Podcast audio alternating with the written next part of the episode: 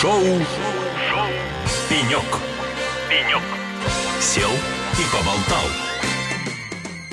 Добрый день, дорогие друзья. Шоу «Пенек» на радио «Эхолосей». Сегодня у нас необычный пенек, и вообще на всю эту неделю у нас будут необычные пеньки, потому что мы сегодня информационный партнер ЦИПРа 2022, этой глобальной конференции, посвященной цифровизации, ну, уже, наверное, даже не производства, а российского общества. И у нас будет целая серия интервью, посвященная, собственно говоря, цифровизации. Э, мы будем беседовать с участниками ЦИПРа и, собственно говоря, обсуждать самые актуальные и интересные темы. Итак, в эфире шоу «Пенек». С вами я, его ведущий Алексей Рудым. И сегодня Сегодня у нас в гостях а, Лашин Ренат, исполнительный директор Ассоциации разработчиков программных продуктов «Отечественный софт». Ренат, добрый день. Добрый день. Ренат, спасибо большое, что нашли время присоединиться к нашему, собственно говоря, интервью и к нашему эфиру. Давайте поговорим с вами о программных продуктах. Ассоциация разработчиков программных продуктов. Какова цель этого объединения и какие задачи оно решает? Да, а, я хотел бы представить как раз РПП «Отечественный софт». Это ассоциация, которая объединяет российских разработчиков тиражного программного обеспечения, то есть того программного обеспечения, которое включено в реестр э, российских программ, ведомый, соответственно, Минцифрой России. Ассоциация была создана в 2009 году и сегодня уже насчитывает более 200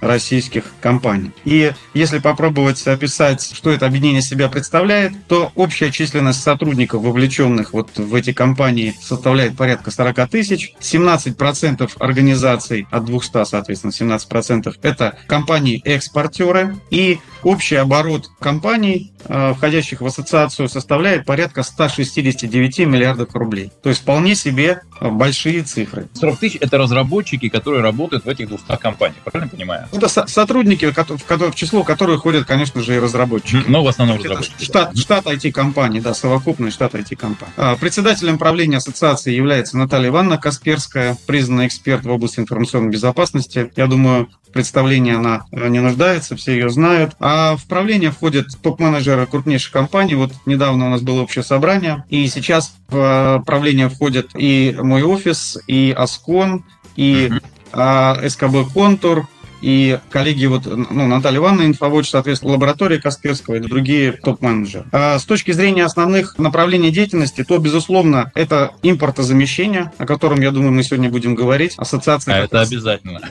Эта ассоциация как раз и создавалась в то время, чтобы защищать интересы российских IT-компаний. Мы с вами понимаем, какое было лобби, оно еще даже и есть. А зарубежных компаний понимаем, какие бюджеты у зарубежных компаний. Соответственно, надо было объединяться и защищаться от э, этого воздействия. Я считаю, что эта деятельность достаточно успешно все эти годы ведется. А что такое, а, что так... такое защита? Что это за механизмы? Как это работает? А, это поддержка IT-компаний, то есть э, выявление общих позиций, настройка налогового режима, вот как раз создание реестра. Это все инициативы, которыми как раз э, занималась ассоциация, она их выдвигала и добивалась их принятия. То есть мы с вами сейчас имеем налоговый маневр в IT, то есть это сниженные страховые взносы, там, на налога на прибыль. А кроме этого, реестр российского ПО, вот как сущность, он появился в 2016 году, сейчас насчитывает насчитывает уже там э, порядка 13,5 э, тысяч программных продуктов. Это почти все наши компании, как раз разработчики таких решений, включены в реестр. Э, в прошлом году была привязана к реестру еще льгота НДС, то есть продукт, включенный в реестр, освобождается от уплаты НДС. То есть дополнительная мера поддержки как раз для наших IT-компаний была сделана.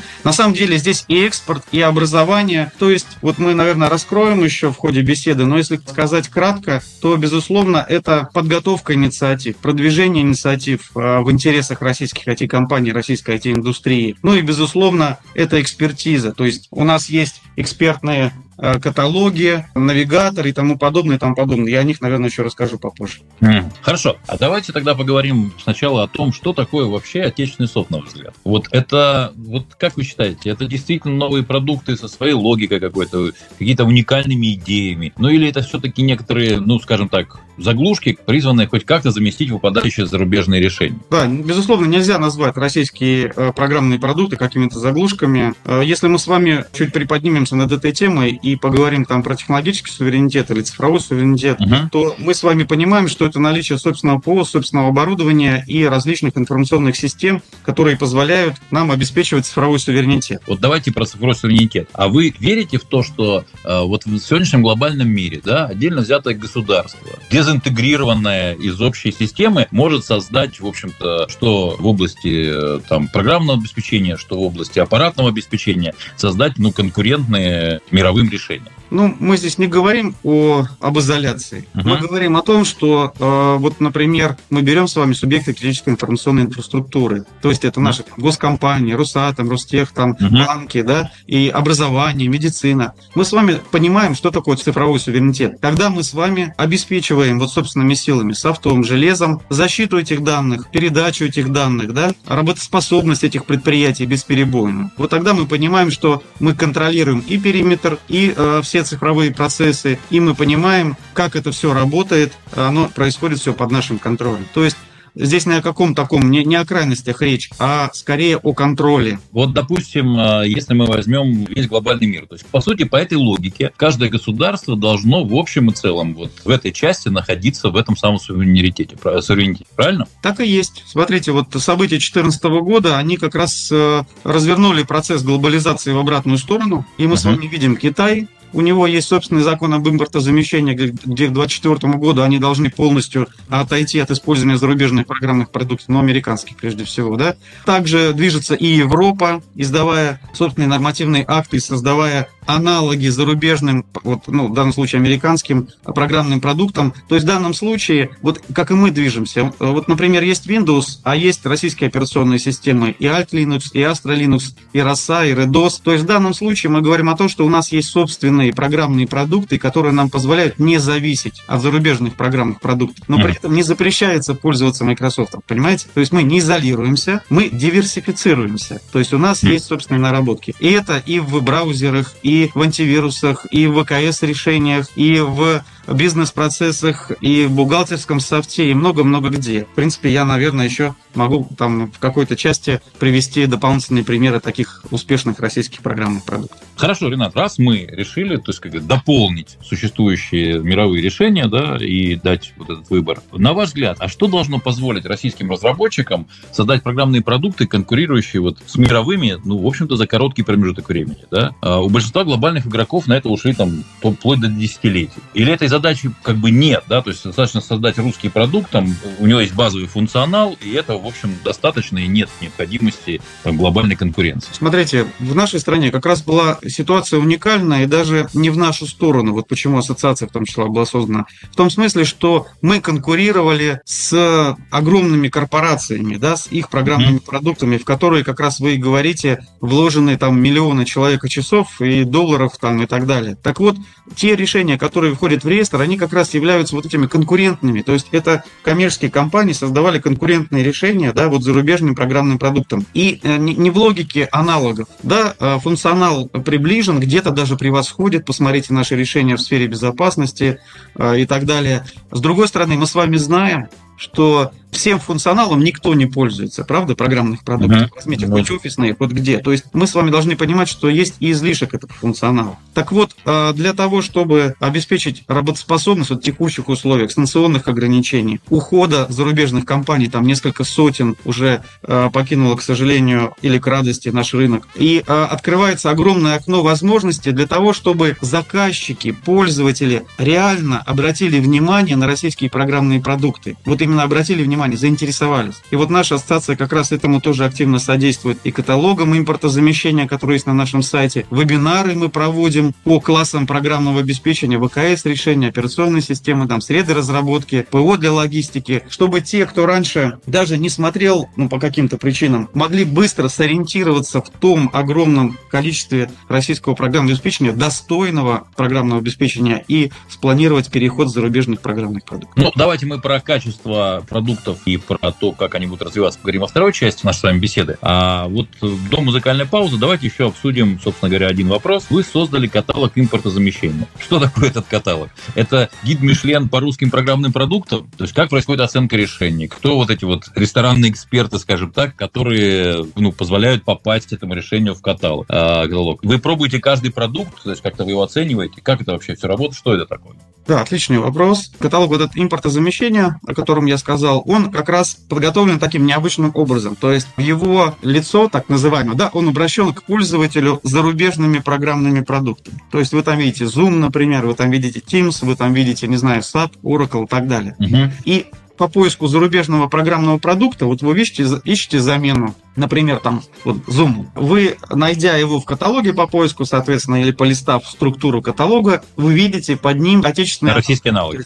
Совершенно верно. То есть вы видите там, например, Труконф, видите Видеомост, видите Ива, видите там Яндекс Телемост, э, Винтео и так далее. На самом деле там около десятка сейчас э, успешных программных э, продуктов, решений, которые используются. И уже кликнув на заинтересовавший ваш, вас программный продукт, вы попадаете в карточку этого решения, и уже можно ознакомиться ознакомиться более подробно с этим программным продуктом. А сравнение есть с э, зарубежным продуктом? Вот я взял Zoom, да, мне выпал некий список э, альтернатив да, но эти же альтернативы, они не повторяют полностью Zoom. То есть вот как мне сравнить, чем отличается этот продукт, ну, список, продукты из этого списка, чем отличаются от Zoom? Ну, Есть а, такая возможность? Ну, такого прямого, например, как там где-то сравни там или что-то, нет, такого сейчас пока функционала не реализовано. В данном угу. случае это экспертная оценка, то есть вот я начал как раз говорить про то, что так как мы вот отраслевая экспертная площадка крупнейшая, да, российских разработчиков, соответственно, угу. мы выполняем эту функцию. То есть в данном случае есть есть этап ввода информации самим разработчикам, и есть важный этап модерации, то есть проверки сведений, которые в этом каталоге размещаются. Uh-huh. Так вот, в данном случае мы подтверждаем, что вот каждый указанный программный продукт, он соответствует вот этому классу, сегменту, да, ПО, что он является действительно прямым аналогом, но это не значит, что там, условно говоря, размер в размер, там, не знаю, цвет в цвет, да,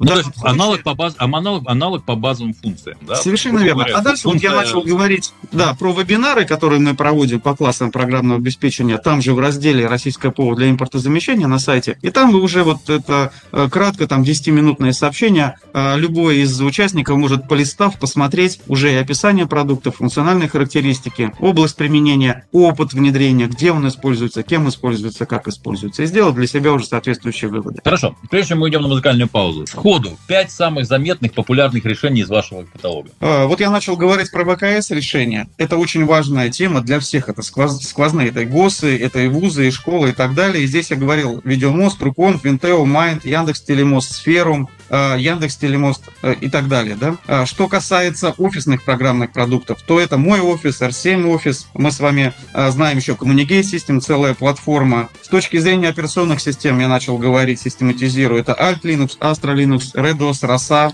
А с точки зрения баз данных у нас с вами Postgres Pro, Red база данных, Linter и другие. В общем, пять не поместили. Да, да, да, инженерная Не хватает. Про компас, нанокат. На самом деле, как я сказал, их более 13 тысяч программных продуктов. Но вот те, которые востребованы, 1С, Галактика и так далее, мы их все с вами знаем, мы просто привыкли. Они уже, знаете, являются не просто софтом, а ну, платформенными решениями российскими. Да. И априори они уже есть, как антивирус лаборатории Касперского или Доктор Веб. Понимаете? Да. Давайте теперь поговорим, по сути, о самих продуктах и вообще о перспективах развития и движения. В той ситуации, которая у нас сложилась, когда импортозамещение сегодня, волей или неволей, да, это основа стратегии. Основа стратегии государства во всех сферах, не только в IT. На ваш взгляд, вот в этой ситуации не страдают ли интересы пользователя, там, приобретателя продукта? Не исчезает ли борьба за его польское впечатление? Потому что, когда мы говорим о коммерческом рынке, да, польское впечатление – это, в общем-то, основа любого, создания любого продукта. Да? То есть, что происходит, когда мы идем вот по ниве такого жесткого импортозамещения? Не происходит ли смещение акцентов? А, здесь вот прежде чем я отвечу прямо на вопрос вот так, как он задан, а, хочу напомнить, что изначально импортозамещение, оно продолжает, но изначально оно было направлено на государственный сектор. Как вы помните, нормативные акты, которые вышли, они касались министерств, ведомств, а потом вышли директивы, которые касались госкомпаний. И, но там тоже есть пользователи.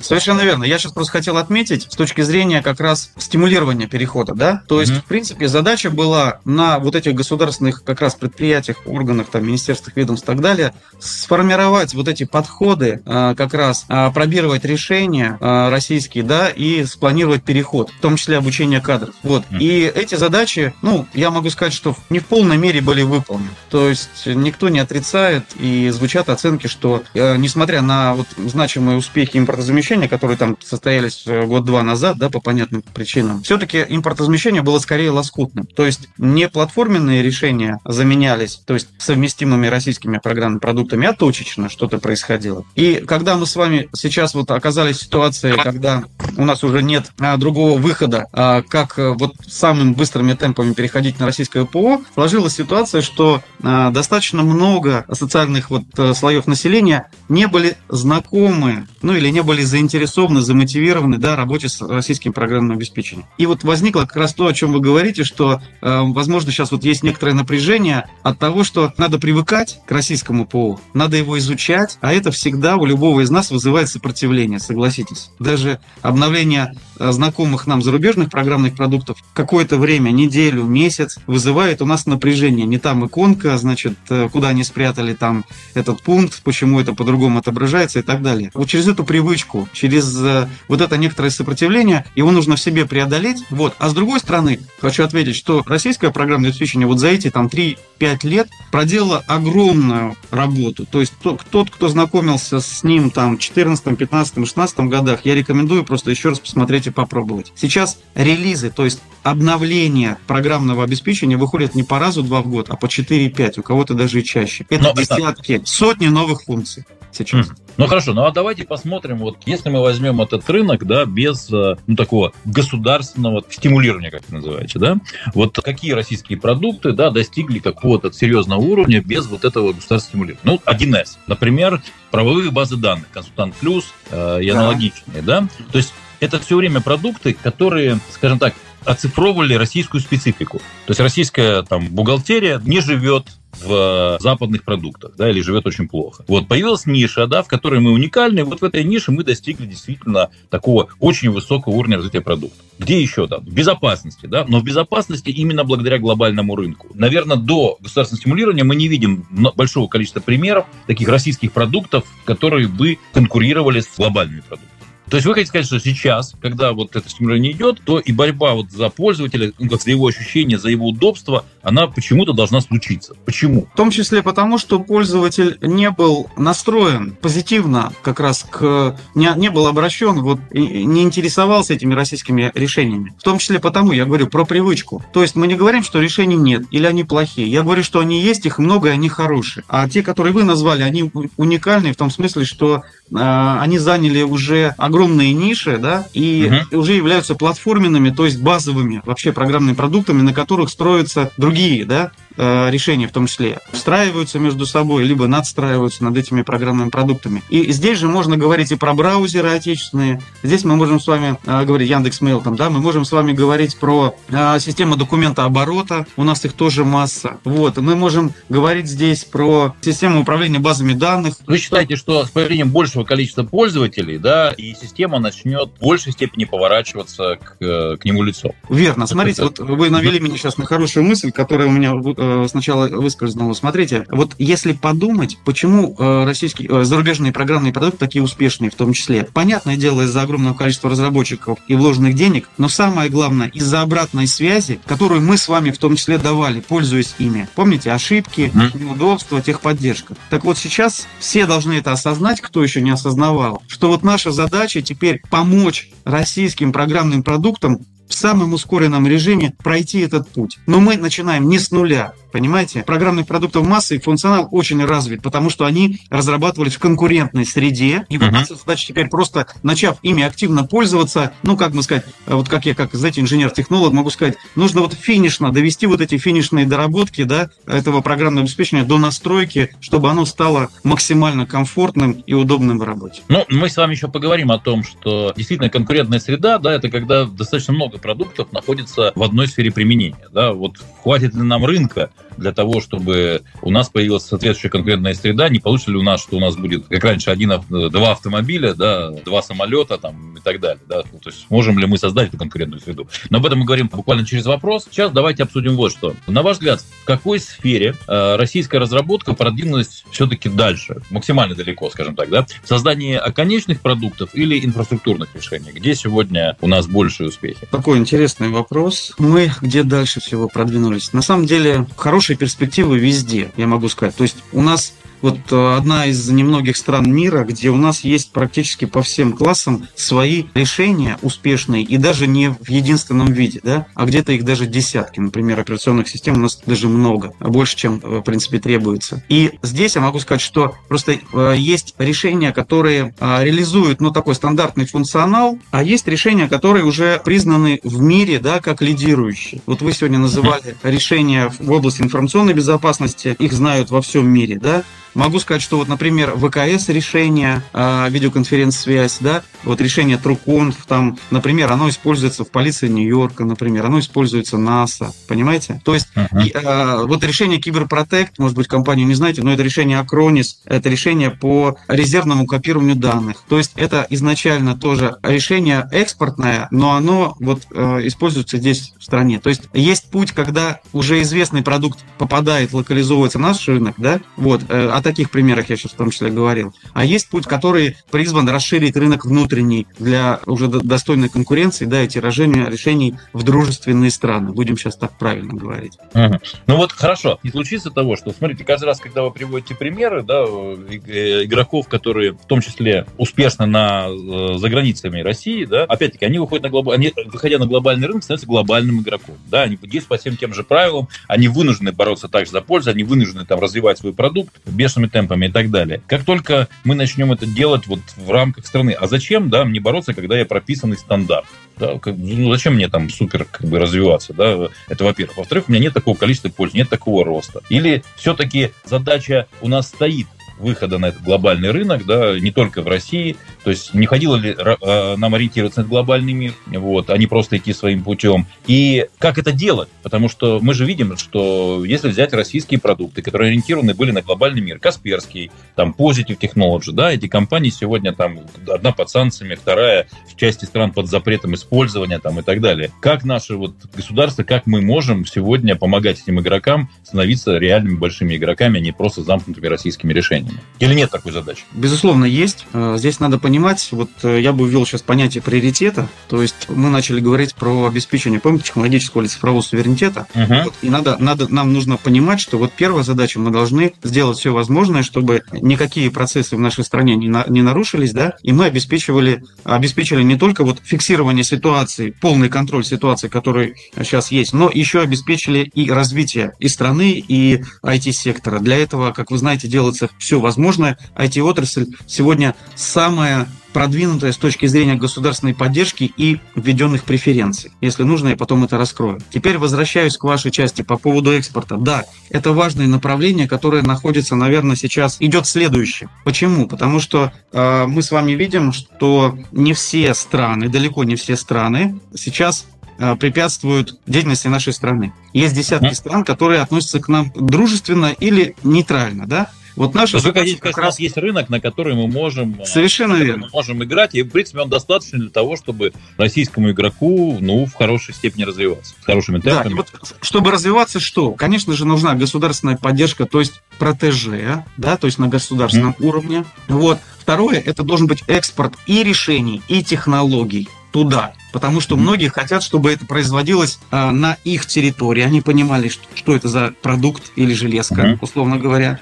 Вот, чтобы кадры были обучены там нашими людьми, то есть чтобы они не получили черный ящик, который как-то работает, но они в нем ничего не понимают. А чтобы они получили полную спецификацию вот этого решения, а, были обучены работе ему и могли, в принципе, его даже развивать при нашем, соответственно, содействии. И вот экспорт таких технологий и решений, безусловно, необходим ну, как для развития страны и продуктов, да, и выручки, так и для того, чтобы наши дружественные страны обеспечивали собственный цифровой суверенитет с нашей помощью, имея меньшие ресурсы. Так, так, э, так, назовем это экспорт цифрового суверенитета. Совершенно верно. Эстония в свое время предлагала электронное правительство как сервис, и, по-моему, даже Маврикию продали. То есть, как бы, а мы будем экспортировать цифровой суверенитет. Кстати, очень неплохая стратегия. А, да. Ну что ж, друзья, у нас в эфире шоу «Пенек» на радио «Эхо Лосей». В гостях на пеньке у нас положился Лашин Ренат, исполнительный директор Ассоциации разработчиков программных продуктов «Отечественный софт». Ренат, у нас время эфира подошло к концу, поэтому хотелось бы спросить, что вы хотите пожелать э, всем участникам ЦИПРа, всем ну, российским компаниям, наверное? Есть какое-то пожелание? Конечно же, есть. Я бы хотел пожелать, чтобы каждый из нас, каждый из вас, кто сейчас нас слушает, э, смог использовать вот это окно возможностей, которое перед нами открыто, максимально эффективно и осознанно. Удачи всем! Ну что же, Ренат, спасибо вам огромное за очень интересную беседу. А, мы продолжим наше общение, я надеюсь, в рамках ЦИПРа. Вот, друзья, если кто-то еще на ЦИПР не зарегистрировался, не собрался, собирайтесь. Я думаю, что ЦИПР этого года будет крайне интересной конференцией. Много что поменялось в мире, и сегодня, как никогда, мне кажется, нужно сверять точки зрения, там, координаты, мысли и так далее. То есть, и это отличная площадка, на которой все мы сможем коммуницировать. Итак, друзья, у нас на шоу «Пенек» в гостях был Лашин Ренат – исполнительный директор Ассоциации разработчиков программных продуктов «Отечественный софт». Спасибо большое, Ренат, за участие, спасибо большое за беседу. Друзья мои, мы не прощаемся с вами. До встречи на следующем шоу «Пенек». С вами был я, Алексей Рудым. Э, радио «Эхо Это не только прекрасная музыка, но это еще и, собственно говоря, самые лучшие новости и самые интересные гости. Оставайтесь с нами. До следующих встреч. Ренат, пока. До свидания. Шоу, Шоу. «Пенек». «Пенек». Сел и поболтал.